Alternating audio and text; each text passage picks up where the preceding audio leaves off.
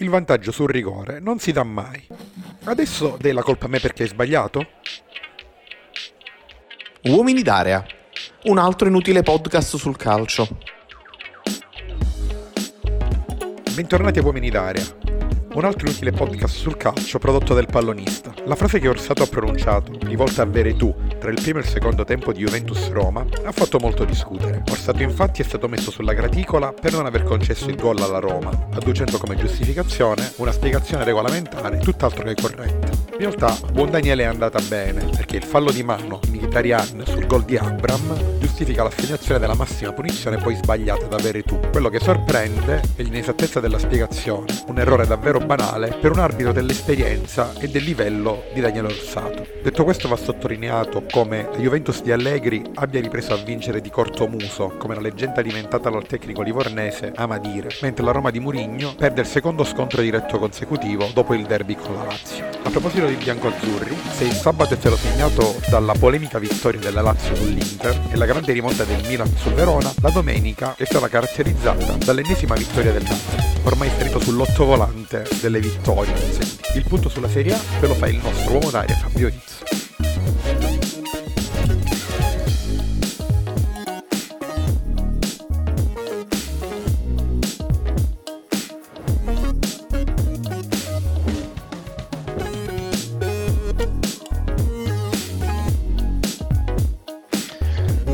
Saluto a tutti e bentornati alla ripresa del campionato dopo le pause della nazionale e prima degli impegni europei che vedranno i nostri club impegnati a giocare su diversi campi europei. Cosa ci dice il campionato? Il campionato uh, ci parla della Salernitana, che è una squadra ancora in evoluzione. Eh, Castori è stato esonerato molto probabilmente uh, con Tuono che tornerà sulla panchina di, di Granata dopo, la, dopo esserci già stato in Serie B per cercare di, di centrare una salvezza che pare sempre un'impresa molto difficile per i Granata. Eh, la campagna però è una ragione che quest'anno in Serie A ci, almeno al momento ci regala degli alti e bassi, dal basso della Serenitana alla cima del, del Napoli il Napoli di Spalletti vince 8 su 8, batte anche il Torino in casa, soprattutto grazie a uno strepitoso Osimel che è davvero il crack di questo campionato eh, sta facendo vedere ad ogni partita crescendo sempre di più eh, come personalità. Il, il gol al Torino è un esempio di, di, di fuori classe eh, vi ricordate forse? Vi ricorderete forse? Il, il gol di Ronaldo Cristiano alla Sampdoria, quello di, di Osimhen eh, ha poco o nulla da invidiare, a parte le celebrazioni mediatiche delle testate nazionali che diedero tanto spazio eh, all'ex giocatore della Juventus ormai e poco risalto a questa impresa atletica del nigeriano. Eh, quello che convince del Napoli è soprattutto l'abbandono di quel gioco sterile, pieno di retropassaggi di possesso palla eh, che apparteneva ad altri allenatori, mentre con Spalletti. C'è una certa fluidità in più e si segnala inoltre, almeno nelle conferenze stampa, una, una maturità di, ambientali di, di, Spalletti che va molto sopra eh, le righe, fa capire che almeno per il momento l'allenatore si è ben inserito e ben creato nella realtà partenopea ed è un ottimo domatore di, di entusiasmi, spinitore di incendi, eh, verso chissà quale eh, possibile traguardo. Due parole infine le vorrei, eh, le vorrei dire su Spina, portiere sottovalutatissimo, che invece al momento è forse il miglior portiere della Serie A, di Donnarumma. Pochi possono contare su, su un portiere del, del genere, che anche ieri si è rilevato decisivo con un ottimo intervento su Brecalo dando sicurezza alla difesa azzurra.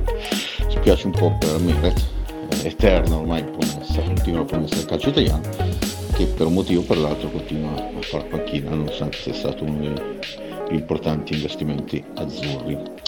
Eh, giovedì il Napoli ospiterà il Legia Varsavia. Eh, Ricordiamo che è Lega e non Legia, come sento dire spesso in giro, squadra a cui il Napoli ha già giocato nel 2015 in Europa League, eh, lasciando ricordi non troppo amichevoli tra i due tifoserie.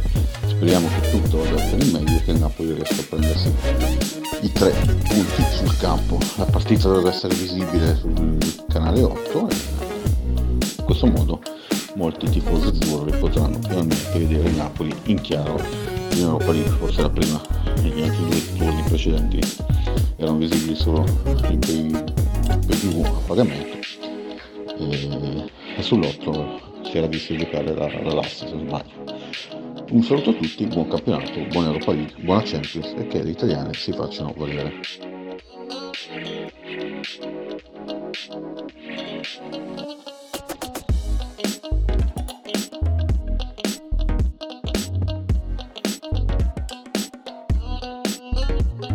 In attesa del prossimo turno di Champions League, che sarà il terzo, quindi la fine del gironcino di andata, la massima competizione europea, permettetemi una considerazione su Fabrizio Castori, ormai ex allenatore della Salernitana. Dopo l'ennesima sconfitta, la società campana ha pensato bene di esonerare il proprio allenatore, decisione legittima e purtroppo avvalorata dai risultati finora ottenuti, con un comunicato ai limiti dell'offensivo. Dire che non si può tollerare l'atteggiamento repissivo e rinunciatario, in particolar modo nelle occasioni in cui è necessario testimoniare nei fatti la propria capacità di determinazione nel perseguire l'obiettivo rispecchia di certo la realtà di una sconfitta, l'ultima, subita in rimonta in trasferta e dopo una partita con 15 tiri in porta. Ora le difficoltà della Salernitana non sono certo venute fuori domenica, perché la panchina di Castori fosse ben poco salda era risaputo, ma trattare così l'uomo a cui devi il ritorno nella massima serie dopo lustri non è solo ingeneroso, ma mi sembra anche un pelino scorretto. Noi ci risentiamo settimana prossima. Ciao.